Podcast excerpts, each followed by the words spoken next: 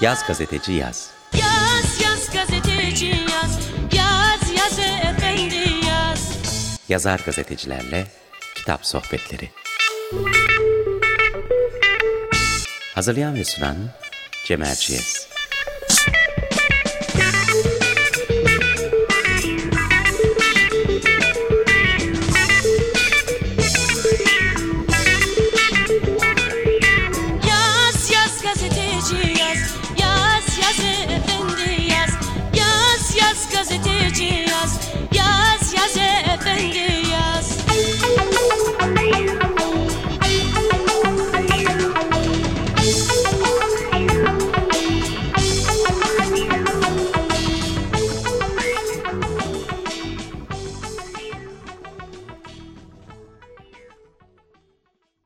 Yaz Gazeteci Yaz'dan merhabalar.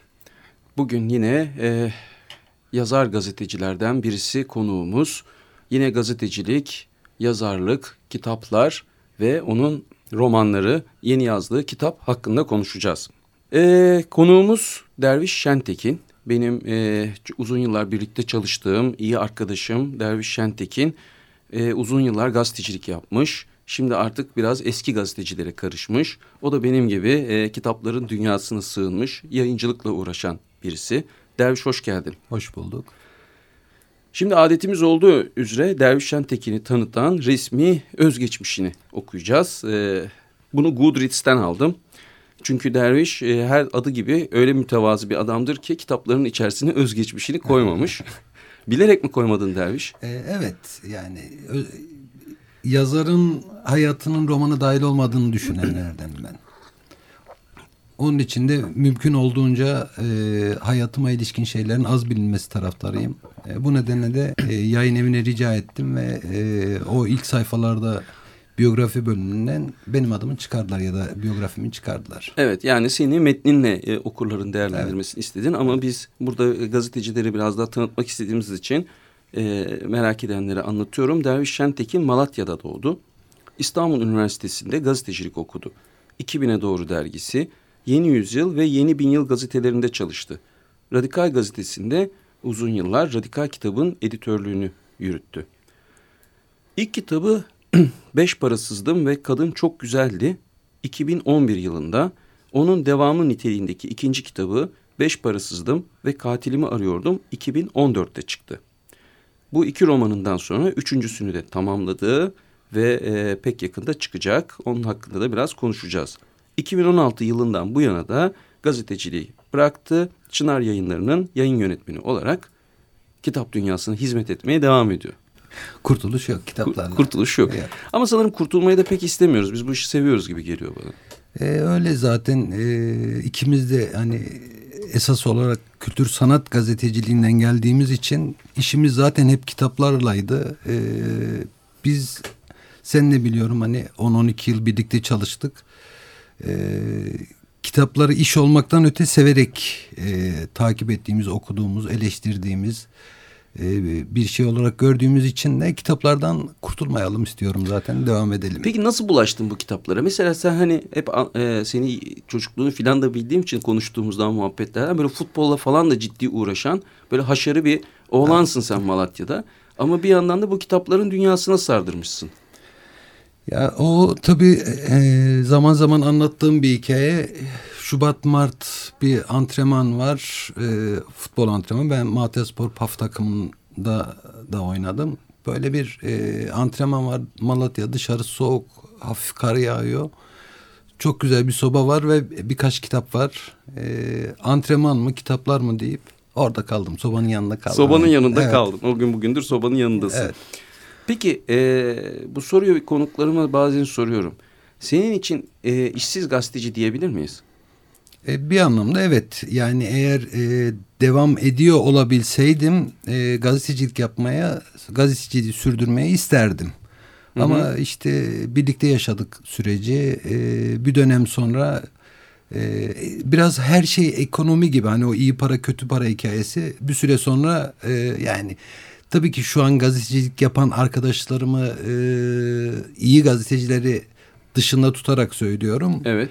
E, kötü gazetecilik iyi gazetecileri dışarı attı. dışarı attı. Evet. O yüzden de pek çok işsiz gazeteci var. Var. Ee, kitaplar yazıyorlar. Ee, peki gazeteciliği özlüyor musun? Uzun yıllar geçirdin o mesleğin içerisinde. Şimdi evet tamam kitaplar ortak payda ama aslında bambaşka bir iş yapıyorsun. E tabii ki yani e, hayatımızı ona göre şekillendirdik, ona göre kurduk. E, işte e, zor bir meslek, 24 saat yürüyen bir meslek. Asla e, işte eve gittim gazeteciliği unuttum olmuyor. Devam ediyor seninle beraber. Çünkü hayat devam ettiği için haber de devam ediyor. Haber devam edince de e, senin kafanda beyninde devam ediyor her şey. İşte kitap eki yaptık yıllarca beraber. E, gün boyu hangi kitabı radikal kitaba koyacağız, neyi ya, kime yazdıracağız, hangi eleştiri alacağız diye tartışıp devam ederken akşam eve gittiğimde de devam ediyordu benim kafamın içinde. Seninkine de öyledir eminim. Ee, o kitabı kime daha iyi yazdırabiliriz, bunun, bu kitap için ne yapabiliriz diye çırpınıp duruyoruz. Ha, gazeteciliği özlüyorum. Ee, peki bu ortamda gazetecilik yapar mısın dersen hayır. Zaten e, bunun şeyini muhakemesini uzun süre düşündüm. Onun için iki yıl önce ya bundan sonra artık ben gazetecilik yapmasam da olur deyip noktayı koydum. Evet.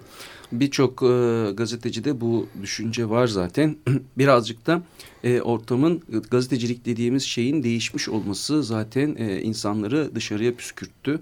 E, yani dışarı çıkmasaydık gazeteciliğe devam edebilseydik yapabilir miydik? Hayır diyen de var.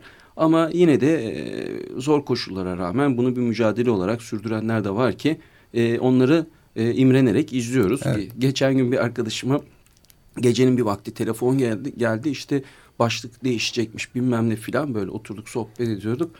E, telaşla kalkacak ama böyle biraz canı sıkıldı tabii. Ya bak arkadaş dedim hani bunun tadını çıkar. Bunun e, tadını unutma çünkü e, o Macintosh'un başına oturup başlığı oturtmak, spotu yerleştirmek onun tadını sonra çok ararsın dedim. Çok arana, kesinlikle o çok aranan bir şey. Hakikaten insan bazı şeyleri asla unutmuyor. Yani o keyifli anlar e, tabii yayıncılığın da kendine göre keyifli anları var. Fakat şey gazetecilik daha keyifli bir şeydi. Peki yayıncılık nasıl? Nasıl bir meslek? Ee, zor bir meslek. Niye zor bir meslek? Ee, her şeyden önce Türkiye gibi bir ülkede yayıncılık yapmak e, işte 8-10 başlık altında toplayabiliriz ama e, Evet. kitap okuyucusu az olan bir sektörden bahsediyoruz. Yani zaten okuyucu az. Ee, sen o az okuyucuya kitap hazırlıyorsun. Ee, bir zorlu kısmı bu. İşte öteki zorlu kısımları ne bileyim sen de şimdi yaşıyorsun. Kağıdından, matbaasından, yazarından e, dertler daha fazlaymış. Gazeteciliğe göre dertler daha fazlaymış. E, dertler daha fazla çünkü birazcık e, işin ekonomisiyle de uğraşmak gerekiyor. Evet, evet. Hele ki bir yayın evini yönetiyorsan. Sen şimdi e, öyle bir pozisyondasın. Evet. Çınar yayınlarını yönetiyorsun. Evet gazeteciliğin de hani e, ekonomiden bağımsız bir şey olmadığı mutlaka. O gazetelerde aslında kar amaçlı kuruluşlardı bizim çalıştıklarımız. Fakat o onun bir yapısı vardır ki e, haberi yapan, haberi üreten, gazeteyi üretenler işin ticari kısmına fazla bulaştırılmaz. Bu e, zaten hani e, gazetecinin tarafsızlığını e, garantilemek için kurulmuş bir sistemdir. Dolayısıyla biz çok uzun yıllar işte ay tiraj arttı mı, düştü mü, ilan yeterince geldi mi, gelmedi mi diye kaygılandık ama bunun hesabını, kitabını o kadar bilmedik. Yapmadık da. Fakat e, yayıncılık tam öyle bir şey değil. E, her e, attığın adımda e, bunları çok düşünmen gerekiyor ama bunun şeyde de etkisi var bence. Tabii kırılgan bir sektör yani yayıncılık. E, yaptığın bir kitap karşılığını bulmadığı zaman e, tamam olsun çok güzel kitap yaptım diye seviniyorsun. Ama belki 10 tane 20 tane kitap karşılığını bulmadığı zaman e, yeni bir kitap yapman zora girebiliyor değil mi?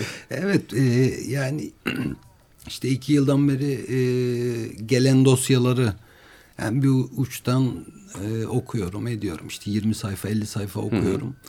E, zaman zaman şey hani zara atıp ya bu kitabı basmak lazım. E, ilk roman ilk öykü kitabı diye hani bir zara atıyorsun. E, bir heyecanla karşılığını bulacağını düşünerek okurda da karşılığını bulacağını düşünerek, Düşünerek. bir yayınlıyorsun. Arkasından bir iki dediğin gibi 5-6'dan sonra Sonra biraz yavaşça kenara çekilmeye Kenara çekilebiliyorsun. Evet. O evet yani e, birçoğumuzda oluyor. Hele e, atılım yapan yayın evleri, yeni kurulan yayın evleri e, büyük bir idealle kurulup çok güzel kitaplar çıkartıyor. Ama e, kör talih onlar karşılığını bulmadığı zaman e, biraz geri adım atılabiliyor. Peki genel olarak nasıl bir yayıncılık ortamı var Türkiye'de? Şimdi sen aslında hem kitap gazetecisi olarak uzun yıllardır gözlemliyorsun. Zaman zaman e, yayıncılık faaliyetlerinde olmadı değil.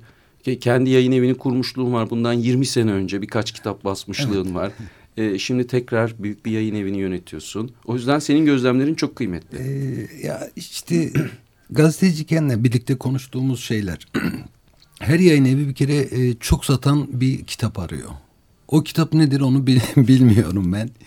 İşte sen de öylesin şu anda ben de öyleyim. Yani çok satacağımız o kitabı arıyoruz. Ee, Türkiye 80'den sonra işte 85'ten itibaren belki yayıncılıkta hani ben de biraz daha sonrası 89'da gazetecilik yaptığım için başladığım için oradan e, o kitabın peşinde gidiyor. Her yayın evi o çok satan kitabı o, e, arayıp bulup yayınlamak istiyor. Fakat o arada o kadar güzel kitap, o kadar okunması gereken, okuyucuya ulaşması gereken kitap var ki bunlar e, yok olup gidiyorlar. Küme aradan. gidiyorlar arada. Evet, evet. Bir de işte o çok satan arayışı e, bir takım sahte demeyeyim ama tuhaf trendler oluşturuyor ve bir anda tık tık tık tık herkes o trendin peşine eklenip birbirine çok benzeri kitaplar üretmeye başlayabiliyor. Evet. Yani böyle de bir garip bir durum var. Tabii. E, bu da yenilik arayışlarının önünde bir engele dönüşüyor tabii yani. Evet birbirine benzer dediğin gibi o kadar çok e, kitap o trend başladığı zaman zaten bir iki üç yıl böyle gidiyor.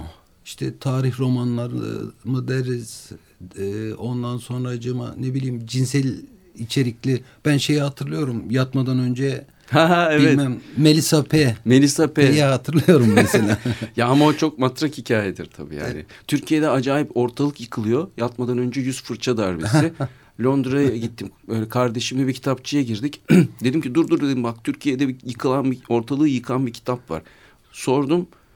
Waterstone'da yukarıya Dünya Edebiyatı bölümüne çıkarttılar böyle. Raftan sırttan bir tane bir kopya varmış. Onu oradan çıkarttılar. Yani öyle bir şey yok. Öyle bir gündem yok İşte- Türkiye dışında başka bir yerde o sırada.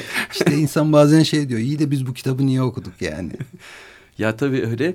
Ee, bir yandan da müthiş bir rekabet var aslında yayıncılık dünyasında. Çünkü as, kitap okunuyor Türkiye'de. Ee, şimdi bizim gençliğimizde dediğim yani 80'lerde 90'larda Türkiye kitap okumamaktan yakınırdı. Çetin Altan böyle acayip yazılar yazardı işte. E, adam başına bizde şu kadar kitap düşüyor. İsviçre'de bile bilmem ne hani e, çok daha iyi vesaire gibisinden. Ama şimdi geldiğimiz noktada işte Türkiye Yayıncılar Birliği e, dünya sıralamasında 16. sıradayız vesaire diye böyle övünç dolu e, bültenler yayınlıyor.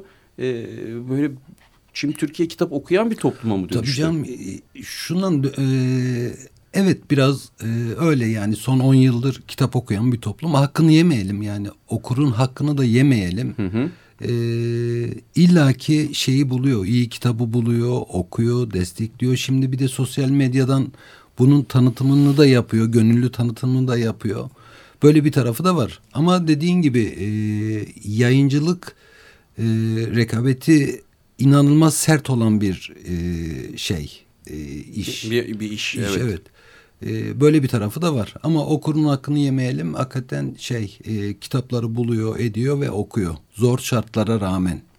Nedir E, zor bu şartlardan şu, kastettiğin? Yani e, işte ben Malatyalıyım. Malatya'da dört tane kitap evi var. Birisi büyük bir zincir, öbürleri işte kırtasiye ile birlikte satılan şey. Evet. Ben e, lisedeyken Malatya'da altı tane kitap evi vardı. Ve o kitap okunmuyor denilen zaman da altı tane Altı kitapçı vardı. Şimdi dört. Evet. E, bu zor bir şart tabii ki. İşte Ankara'dan e, daha doğuya kaç kitap gidiyor, kaç kitapçı var. Ama gene de şey, e, kitap okunuyor. Okunuyor. Okunuyor. Yani düşün ki Türkiye'de yılda 40 bin çeşit kitap basılıyor. Bunların e, önemli bir kısmı edebiyat, inceleme, kültür kitabı dediğimiz yani yarısından fazlası. Milyonlarca kitap e, çıkıyor. Ve bunlar Malatya'daki okuyucuya sadece o dört yarı kırtasiye, yarı kitapçıda ulaşmaya çalışıyor. Evet. İşin belki de en zor yanlarından bir tanesi zaten e, bu. Bu. Evet. E, Peki şimdi o zaman ilk şarkımızı çalalım. E, radyo programının olmazsa olmazı. Ama bu şarkıyı senin kitabından seçtik. Birazdan biraz e, senin romanlarına da değineceğiz. Senin e, ilk romanın Beş Parasızdım ve Kadın Çok Güzeldi de e, harika bir kafe var. İnsanın hani e, olmasını istediği tıpkı roman kahramanın gibi müdavimi olacağın 41 adında bir kafe var. Burada Cengiz diye e, dostlar dostu bir de e, ka- Kafe kafenin- sahibi kafe var. sahibi işletmecisi var ve orada güzel güzel müzikler çalıyor. Bunlardan bir tanesi Jeff Buckley. Jeff Buckley'nin e, Leonard Cohen yorumu Haleluya. Şimdi onu dinleyelim.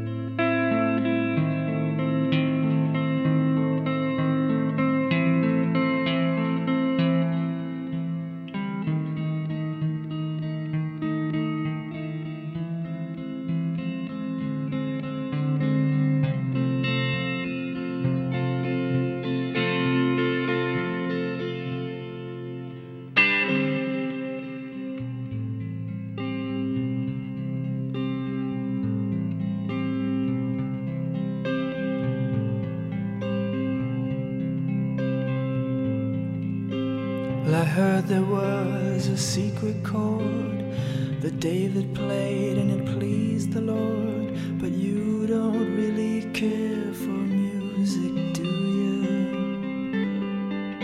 Well, it goes like this the fourth, the fifth, the minor fall, and the major lift. The baffled king composing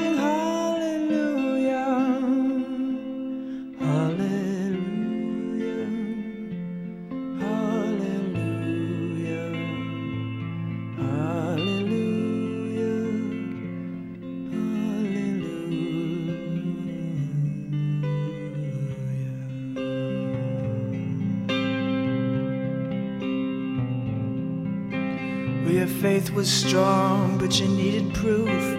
You saw her bathing on the roof, her beauty and the moonlight overthrew you. And she tied you to her kitchen chair, and she broke your throne, and she cut your hair, and from your lips she drew the hallelujah.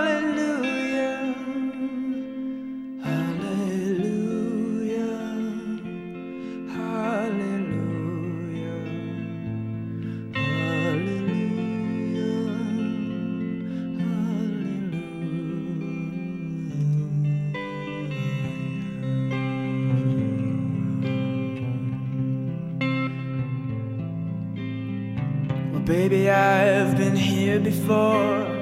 I've seen this room and I've walked this floor. You know, I used to live alone before I knew you. And I've seen your flag on the marble arch. And love is not a victory march, it's a cold and it's a broken hallelujah. Hallelujah.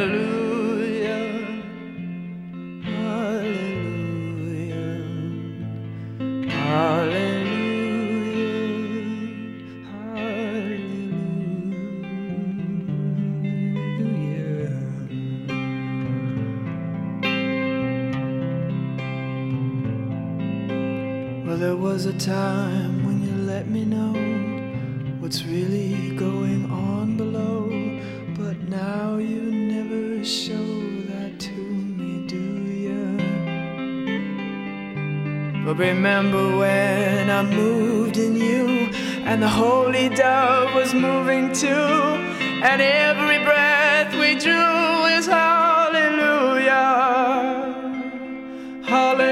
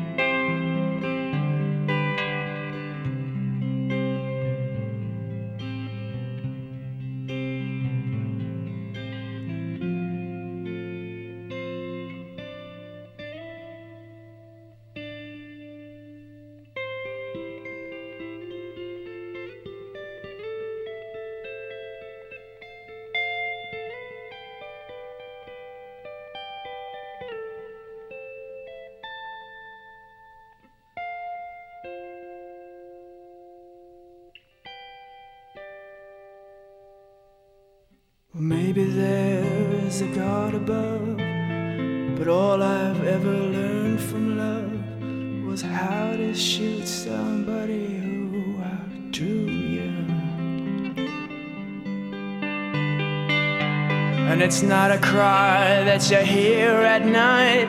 It's not somebody who's seen the light. It's a cold and it's a broken hallelujah.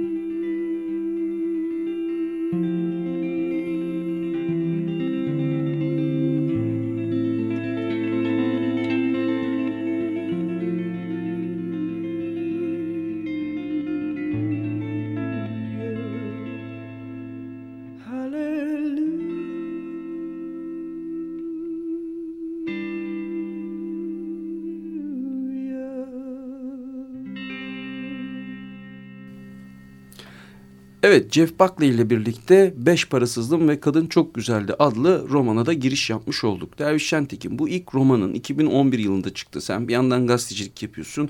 Kafana romanlar yağıyor her yerden onlarca yüzlerce ve e, sen de oturup kendi romanını yazmaya karar verdin. Bu adı çok güzel e, roman bir polisiye. Aslında bir tür politik e, polisiye. E, biraz anti kahraman diyebileceğimiz bir kahramanımız var. Ve bu anti kahramanımız bir eski istihbaratçı, polis istihbaratta çalışmış bir satranç ustası. Satranç ustası olduğu için, satrançta çok yetenekli olduğu için, çok zeki ve akıllı olduğunu fark etmişler. Oğuz abi onu istihbaratçı yapmış. Ama sonra e, işte bu devlet içerisindeki hesaplaşmalarda harcanan bir ekibe dahil olmuş karısından ayrılmış, hayatta tek gülümsediği kişi kızı. Onun dışında kendi küçük hayatını yaşıyor ama bir gün güzel bir kadın geliyor ve ona diyor ki babamı bulmam lazım. Yüklü de bir çek veriyor. Bu e, kitap, bu hikaye nasıl oluştu, nasıl yazmaya başladın? Şöyle bir 10 yıl öncesine gidip bize ilk klavyenin başına oturduğun günleri anlatır mısın? E tabii şey hmm, ben de yaşlandım. Kitabım da biraz yaşlandı. Çok diyeceğim sadece 10 yıl geçmiş üstüne. 10 yıl bir, bir yaştan sonra 10 yıl fazla oluyor. Aslında benim derdim şuydu. E, akıl dolu bir adamla e, silah dolu bir adamın karşı karşıya gelmesi hikayesiydi. İşte o romanın finalindeki sahneyi yazmıştım ben esas olarak. Hı hı. İlk romanın finalindeki sahneyi yazmıştım. E, çevreme kime okuttuysam yani bu adamın da bir hikayesinin olmasını istediler. Yani bunu da kısa ben tembel bir adam olduğum için zaten 60-64 sayfalık bir roman diye düşünmüştüm. Novella bir şey. Fakat bir süre sonra kime okuttuysam e, zevkine güvendiğim arkadaşlarıma ya yani bunun bir hikayesi olmalı, başında bir şey olmalı diye e, Hı hı. önerdiler. Ya da böyle bir şey yapabilir misin diye. Bir uçtan başladım. Ee, başladıktan sonra da 273 sayfa yazdığımı fark ettim. Çok da tembel değilmişim. Ya yazabiliyormuşum. Hatta e, doymayıp devamını da yazdım.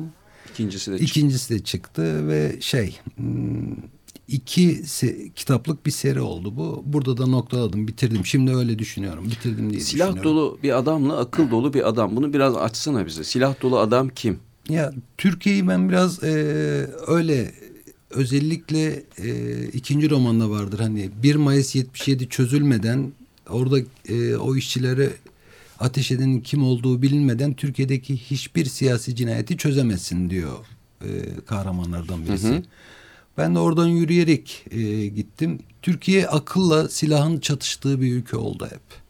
Yani e, ne yazık ki buna o derin devlet müdahalesi hep vardı. İşte bugün Uğur Mumcu'yu kim öldürdü dediğimiz zaman e, bir şey yok. Yani daha nice aydınımız var böyle. E, faili meçhul değil aslında. Meşhur o failler meşhur, Meşhur. aslında ama saklanıp gidiyor. E, Biraz derdim bu. Akılla silah hep karşı karşıya geldi. E, uzun yıllar e, silahın kazandığını, kazanacağını ve böyle devam edeceğini düşündüm. Ama e, son 4-5 yıldır artık böyle düşünmüyorum. Biraz şundan internet çağındayız. Çok pırıl pırıl bir kuşak geliyor.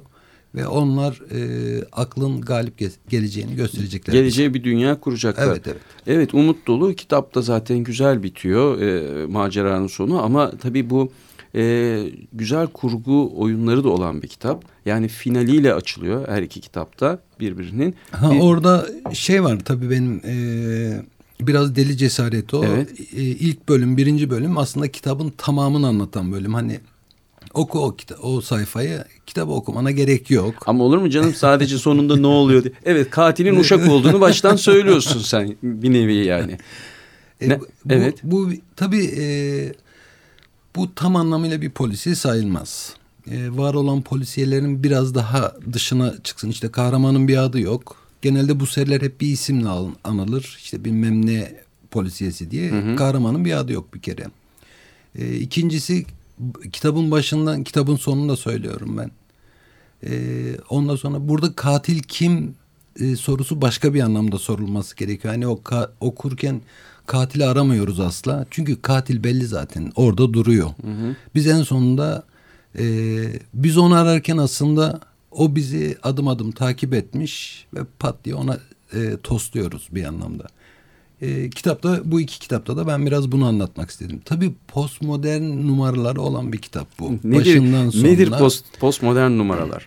Ya ben e, benim derdim yıllardır hep bu postmodern hayatla, postmodern diye bize yuturmaya çalıştıkları hayatla e, nefret ediyorum ben bundan. İşte yeni dünya düzeni deniyor, bilmem ne deniyor. E, vahşi kapitalizmin müthiş saldırısı bu. E, benim kitap Orhan Pamuk kitabıyla açılır. Evet. E, ondan bir alıntıyla açılır. E, işte postmodernizmin, e, postmodern edebiyatın ustasıdır. Ben e, bütün bu postmodern edebiyata karşı olan biriyim. Ve kitapta da böyle e, yüzlerce oyun vardır. İşte e, çok sevdiğim, kitaplarından çok sevdiğim Hasan Ali Toptaş'ın da postmodern olması, romanlar yazması. Mesela Evet. Ona da gönderme vardır. Arada bir parantez açacağım. Ee, yani ben mesela senin Orhan Pamuk'u da beğendiğini biliyorum. E, iyi bir anlatıcıdır ama iyi bir şey demeyeyim neyse. Peki o zaman. Çünkü e, bu romanı yazarken benim adım Kırmızı'yı çok okumuştun sen. Onun kurgusunun çok ilginç olduğundan bahsediyordun. E, yani işte dedi- dediğin tabii şimdi taşlar daha yerine oturuyor. Postmodern anlatının onun bir üst e, noktası olduğunu düşünüyorsun ve bu kitapta postmodern çağa karşılık gelecek bir postmodern kurgu eseri olsun istedin. Evet evet. Yani aslında e, postmodernizmin içinden ona küfreden bir roman diyebiliriz bunun için. E, bu e, zevkli bir küfür okuması 41. bölümden başlıyor birinci kitap. Yavaş yavaş birinci bölüme doğru gidiyor. Sebebi az önce konuştuğumuz şey. Ama ikinci kitap o birinci bölümden başlıyor. Normal bir seyir izliyor. Aslında birinci kitabın finali ikinci kitabın e, başlangıcı gibi. Onlar birbirine oralardan e, bağlı, oralardan bağlanıyorlar. E, şöyle bir şey. Yani bu işte şeyin e, 41'den başlayıp 1'e gitmesinin çok bir anlamı yok. Yani okuyucu için ne ifade başlık olmayabilir, bölüm olmayabilir. Evet. dümdüz koya yapabilirsin. Ama e, o postmodernizmde o e, şekil de isteniyor ya. E, buna tepki olsun diye aslında. Yoksa romanla çok bir anlamı olan bir şey değil. Hani e, herhangi bir rakamla koyabilirdim. Ne bileyim 7'den 12'ye de geçebilirsin. İşte e, mesela romanı okumuş olanlara sorayım. İki kitapta da 13. bölüm var mı? E, atlanmış mı Atlamış. yoksa? Farkında bile değiliz aslında. Öyle Evet, yürümüşüz, evet, gitmişiz. Ama işte bütün bunlar e, bir takım edebi oyunlar ve bunlar okuyucuya büyük keyif veren şeylerdi bir yanıyla. Yani kitabı didikledikçe onun içerisinden başka katmanlar bulabiliyorsun ve bu bu bu seni mutlu ediyor hakikaten de hani E- Orhan Pamuk romanlarında da çokça vardır. Bir de e, senin kitaplarında özellikle birinci kitabın e, çok sayıda göndermesi var. Yani içinden e, Ahmet Kaya da geçiyor kitabın. E, başka yazarlar da geçiyor ve senin çevrendeki insanlar var. Ha, tabii. e, O, o, o da matrak ama bunu sadece seni iyi tanıyan insanlar fark edebilirler. E, Şöyle satranç e, genç dünya gençler satranç şampiyonu olmuş e, bir kahramanım var. Mesela şunu söyleyeyim. e, dünya gençler satranç şampiyonu olmuş e, tarihteki bütün satranççılar aynı zamanda dünya satranç şampiyonu olmuş. Bir kişi hariç. E, Çek bir genç ismini unuttum romanda var. E, o şampiyon olamamış. Şimdi benim romanda e, şey benim kahramanım o Çek satranççıyı yeniyor.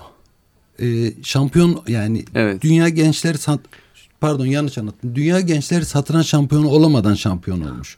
Onu da benim kahramanım Yenmiş. O Evet. yüzden olamamış Evet. yani. O, o çünkü dünya o yıl dünya gençler satranç Şam- şampiyonu senin kahramanın. Evet. Şimdi kitapta böyle oyun çok. Ee, ben kendi kafamdan hani o 41'i takmış durumdaydım. 41 e, oyun yaptığımı düşünüyordum ama sonra okuyuculardan öyle şeyler geldi ki oyunlar geldi ki hani kitabın içinde. Fark etmediğim yaptığım şeyler de var.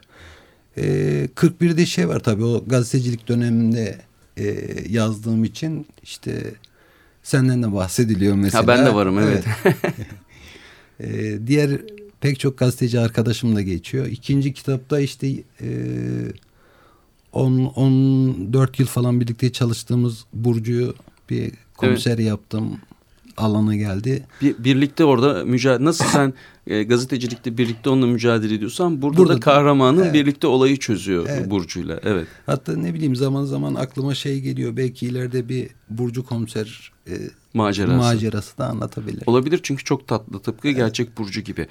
Tabii yani kitabı biz böyle anlatıyoruz ama bir yandan onu düşündüm. Bize böyle kar, karma karışık gizemlerle dolu ondan sonra alt metinleri olan falan bir roman değil bu. Yani bir okuyucu bu konuşma hiç dinlemeyen birisi hemen bunun adına tav olur. Beş parasızlığım ve kadın çok güzeldi alır ve zevkle okur. Ee, kitaptan mesela şöyle bir küçük bölüm de okuyayım hani ben onu seviyorum. Çünkü kitabın şöyle de bir ruhu var. Ee, baş kahramanımız dediğim gibi anti kahraman. Ee, kafeyi işleten Cengiz oraya sığınmış birisi. Ee, işte Oğuz abi bile işte muktedirlerin arasında bir zamanlar ama artık o da e, köşesine çekilmiş işte şehir dışındaki sayfiyedeki evinde zaman geçiriyor vesaire. Hani böyle bir e, bir meydan okuma, e, bütün hani gidişatı reddetme e, ama hafiften de bir kırgınlık. Şimdi e, kahramanımızın kendisine teklif yapan Aslı'ya ilk karşılaşmasından sonrasını okuyorum. Kafede oturuyor ve Cengiz geliyor diyor ki ne oldu? Aslı Hanım hemen kaçmış. Yanıt vermedim. Başıma önüme eğdim. Masanın üzerinde duran dışı buğulanmış su bardağına baktım. Yarısını içmişti.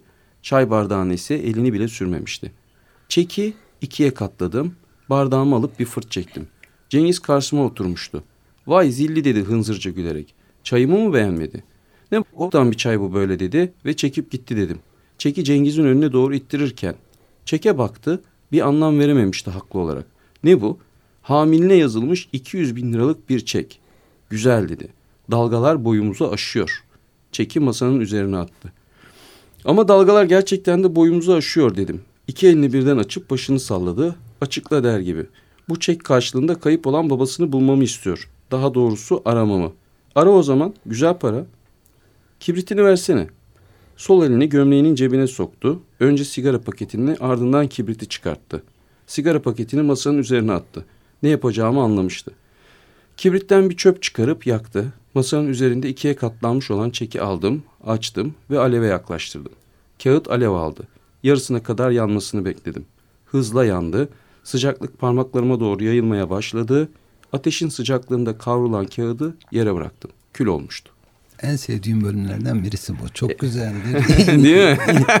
yani düşünsene 200 bin liralık çeki böyle bir bir kibrit çöpüyle pat diye yakıp O kağıt alev almıştı, kül almıştı. kül olmuştu. Küle dönüştürebilme cesaretini göstermek.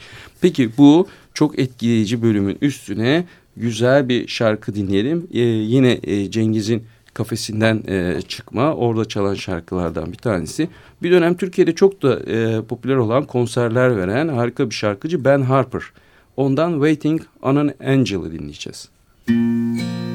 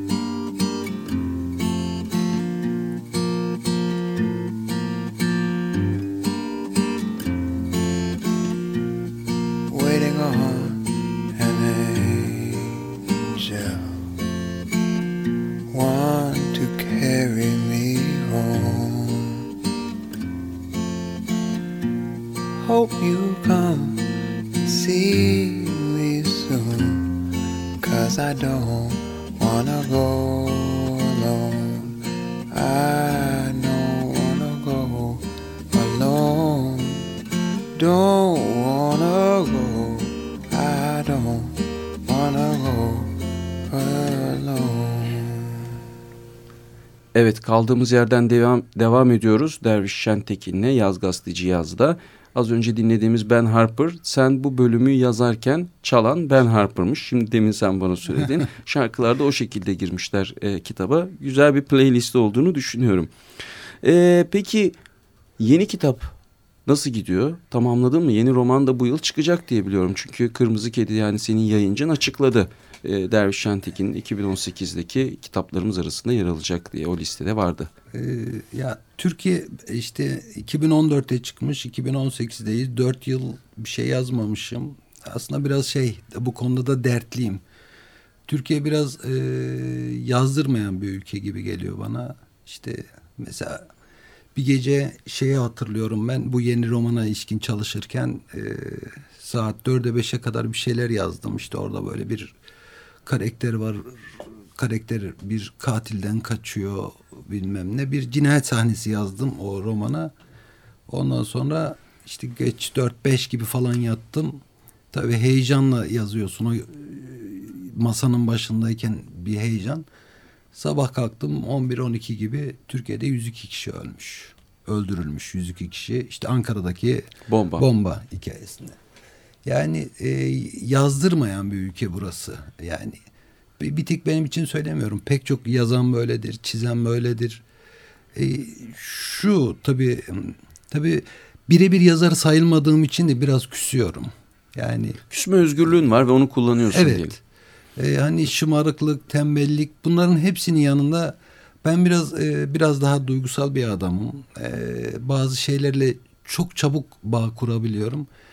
Ve işte dört yıl geçti. Bir sürü şeyi neden gösterip e, yazamadım, edemedim. Neyse sonunda işte bu sene bir gene sonunu, finalini yazdığım, e, baş tarafından devam ettiğim bir kitap var. Bu biraz daha polisiye. Polisiyenin biraz daha fazla. Yani serüven daha mı hızlı ilerliyor? Evet, e, biraz daha hızlı. E, Bu sefer dedek şeyin e, kahramanımızın bir adı var mı dedektifin? Bu sefer dedektif yok. Bir e, derdim şu bir e, Türkiye'nin az önce bahsettiğimiz o postmodern hikayeden 80 darbesiyle birlikte e, Türkiye'de bir ahlaksızlık aldı gidiyor. Yani hayatın her alanında işte küçük yalanlar söylemekten siyasi cinayetlere, politikacılarımızdan bilmem neyimize kadar. Esnafımıza kadar her Her- yere. evet. Bir e, ahlaksızlık var ve öyle bir yayıldı ki bu normal hale geldi. Bunu bir e, manken kız üzerinden anlatıyorum ben. Ahlak sorununa biraz oradan kafayı takmış durumdayım. Onu anlatıyorum.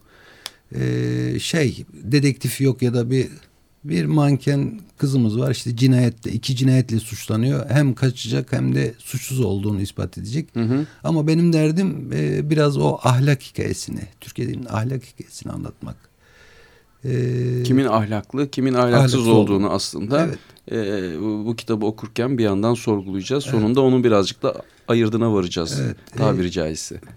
e, gene minik bir yalan söyleyeyim. Eylül ayında bitir yayınlarız diyeyim ama Eylül ayında çıkacak inşallah. ve, A- a- a- şimdilik öyle. adı belli mi? Tabii birkaç ismi var. Birkaç gene- ismi var. O zaman şimdi söylemeyelim ki yanlış kalmasın akıllarda ama Derviş Şentekin'in 3. romanının Eylül ayında çıkacağını biliyoruz. Bir manken kadının e, macerası olacağını biliyoruz. Acayip polisiye olduğunu ve ahlakla ilgili olduğunu biliyoruz. Bu kadar anahtar sözcük şimdilik okuyucularına yeter diye düşünüyorum. Peki e, okumaya devam ediyorsun. Yazmaktan daha çok okuduğun ortada. Yayın evi içinde bir sürü kitap okuyorsundur ama edebiyatımız nasıl gidiyor? Sevdiğin yazarlar kimler?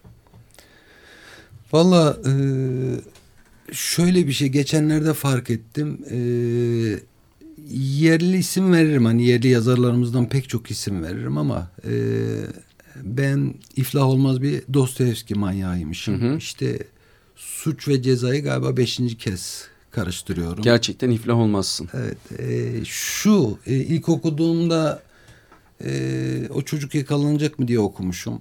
Onu hatırlıyorum. Raskolnikov ne olacak ne bitecek diye okumuşum. 16-17 yaşındaydım. İşte 26-27 yaşında biraz daha bazı şeylerin farkına vararak her okuyuşta bir şey katarak devam ediyor. E, yerlilerden tabii şimdi yayıncılık yapınca e, kendi yazarlarını, yayınlayacağın yazarları çoklukla okuyorsun.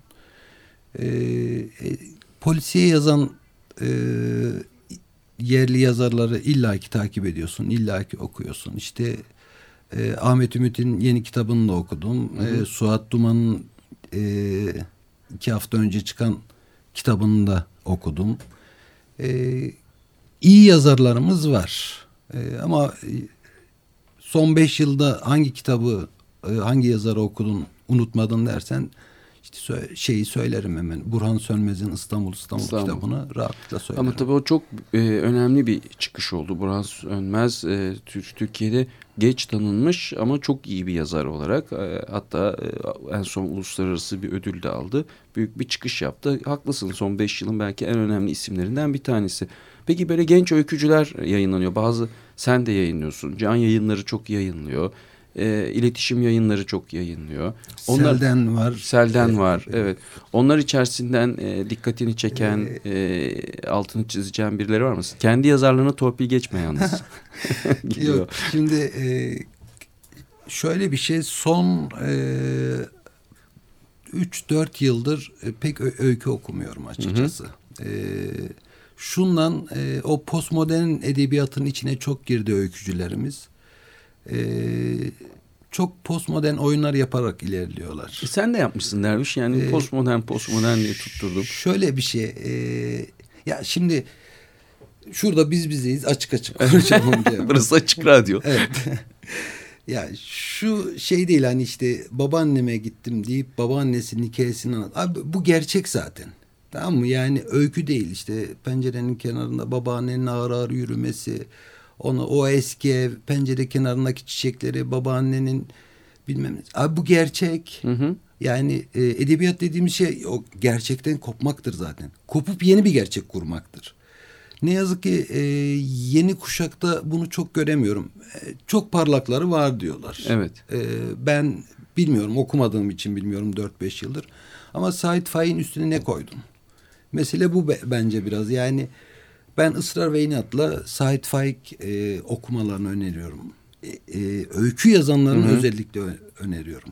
Tabii bir taraftan da şu e, o öykücüleri de suçlamıyorum. İşte bu bunun için belki bir program daha yapılabilir. Kiminle yaparsın bil- bilmiyorum ama benimle yapma. E, bu e, aylık dergiler işte e, yarı edebiyat gibi olan dergiler. Biraz oradan e, öykücü devşirme mantığı da olduğu için Evet.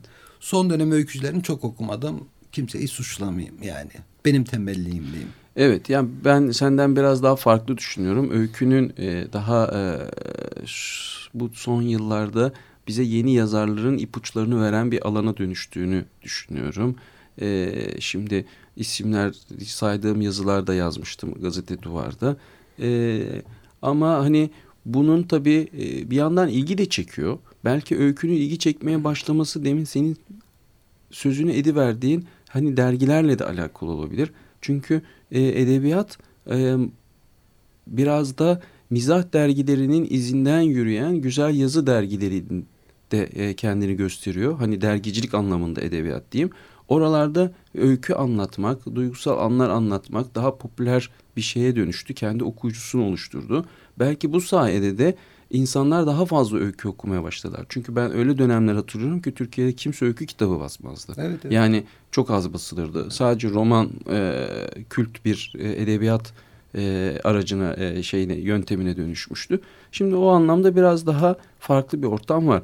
Ama yarına e, yeni Burhan Sönmezler, e, Hasan Ali Toptaşlar bu öykücülerin hangileri olacak, hangilerinden çıkacak bilmiyorum. Belki sen bana biraz ipuçları verirsin diye sıkıştırdım ama Yok yok. O- orada biraz tembelim. Yani eskileri okumaya devam ediyorum. İşte Behçet Çelik benim için iyi öykücüdür okurum. harikadır. Evet. Ee, Yekta'nın e, sakın oraya gitmesindeki ilk öyküsü hakikaten hem öykücülüğümüz adına da hem o öykücülüğün yatağını değiştirmek adına da çok güzeldir. Yekta Kopan. Evet. Ee, yani ben biraz oralarda kaldım. Yeniler beni başlasın. Peki romanlar? Ee, romanlar romanlarımız da biraz öyle. Peki, po- polisiye mesela e, sen de bir polisiye yazarısın. Üçüncü polisiye kitabını çıkarıyorsun. Hani Türkiye'de polisiye de artık okunan bir tür. Artık diyorum e, eskiden daha e, az önemsenirdi. Daha az yazılırdı. Şimdi çok sayıda polisiyeci var. Ama şöyle de bir şey var. Yani bir yerde Ahmet Ümit var. Sonra diğer polisiyeciler var gibi bir durum gözlemliyorum. ben. Evet e, ama Ahmet'in e, Türkiye'ye kattıklarını e, önemsemek lazım. Yok küçümsemek Biraz- için söylemiyorum Yok, yok, yani. on- Zaten o böyle bir e, şey gibi buz kıran gemisi gibi bu alanda e, ilerliyor. Önde gidiyor fakat o işte diğer e, biz geride kalanların tembelliği biraz. aslında Ahmet'in açtığı yoldan e, biraz da biz sesimizi daha gür çıkararak hatta zaman zaman Ahmet Ümit'le yarışarak devam etmeliyiz. Aynen. E, fakat niyeyse e, yani ben temel bir adam ve öne çıkmayı bilmem ne yapmayı sevmemeyen adamım ama çok iyi polisiyecilerimiz var. Onların biraz daha seslerini gür çıkarıp hakikaten Ahmet'le yarışmaya ki bu da Ahmet'i daha ileri iter. Tabii Daha, aslında. daha ileri iter. O anlamda bir rekabet de olsa e, o ona katar o ondan etkilenir vesaire. Peki yabancı polisiyecilerden kimi seversin? Ee, işin tuhaf tarafı şu. Aslında ben e, kötü bir polisiye okuruyum. yani Stephen King sevmem. İşte zamanında Agatha Christie okumuştum. Ondan sonra... Raymond Chandler falan okursun Evet. sen ben biliyorum. Evet. Ee, ne bileyim yani böyle e, popüler olmuş polisiyecileri çok bilmem ne sevmem de. Hı hı. Ee, işte benim romanlarımda çok polisiye sayılmaz e, esas olarak. E, polisiye sevdiğim bir tür değil. Ama e, ben birazcık Ahmet Ümit'i şunun için de andık. E, sadece polisiyenin Türkiye'deki e, en önemli yazarı olduğu için değil. Sa- Ahmet Ümit de başlarda özellikle e, başka bir şeyleri anlatmak. Hani Türkiye'nin, dünyanın gidişatına itiraz etmek için kendine e, araç olarak romanı bir e, şey, şey olarak tür olarak da polisiyeyi seçmiş bir yazar. Sonra tabii orada sağladığı başarı ve oluşturduğu okur e, o konuda onu kararlı olmasını e, devam etmesini sağladı. Tabii, evet. Senin kitaplarında da öyle. Yani birinci kitapta karşımıza e, bir zamanlar şimdi belki insanlar hatırlamayacak ama e, Türkiye'yi kasıp kavuran Yeşil Kod adlı e, derin devletin uzantıları e, farklı isimlerle tabii ki çıkıyor. Evet. İkinci kitapta e, yine buna benzer devlet içi, derin devlet içi hesaplaşmaların e, e, kendini gösterdiği bir ortam oluyor. Şimdi üçüncü kitapta da e, ahlaksızlığımızla yüzleşeceğiz. Biraz daha tabii böyle Dostoyevskiyen ondan sonra biraz daha klasik romanların bize sunduğu insan doğasının e, temel meseleleriyle e, e, şey olacağız, karşılaşacağız Evet, belli evet. ki. Peki artık e, süremizin sonuna geliyoruz. Son e, uzun bir şarkımız var. O yüzden onun bir iki dakika dinletebilelim dinleyicilerimize. Yine senin kitabından aldığımız. Derviş Şentekin e, Yaz Gazeteci Yaz'ın bu ikinci bölümünde beni yalnız bırakmadığın için sana teşekkür ediyorum. Ben teşekkür ederim. Gazetecilik, kitaplar, edebiyat, yayıncılık e, programın e, hedeflediği her şeye değinmiş olduk. Her şeyi konuşmuş olduk. Sağ ol, var ol. E, bizi dinleyenlere de teşekkür ediyorum. Haftaya tekrar burada olacağız. Şimdi veda şarkımız Rolling Stones'dan gelecek. You can't always get what you want.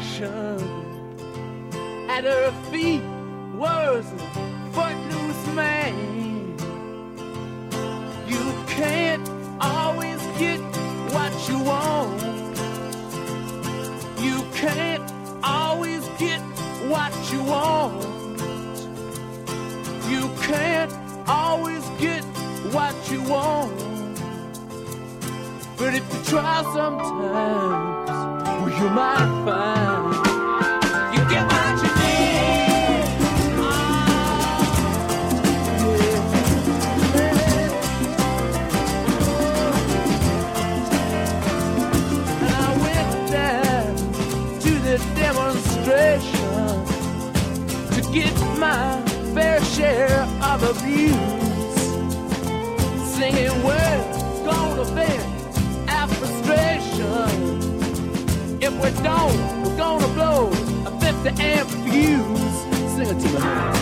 You can't always get what you want.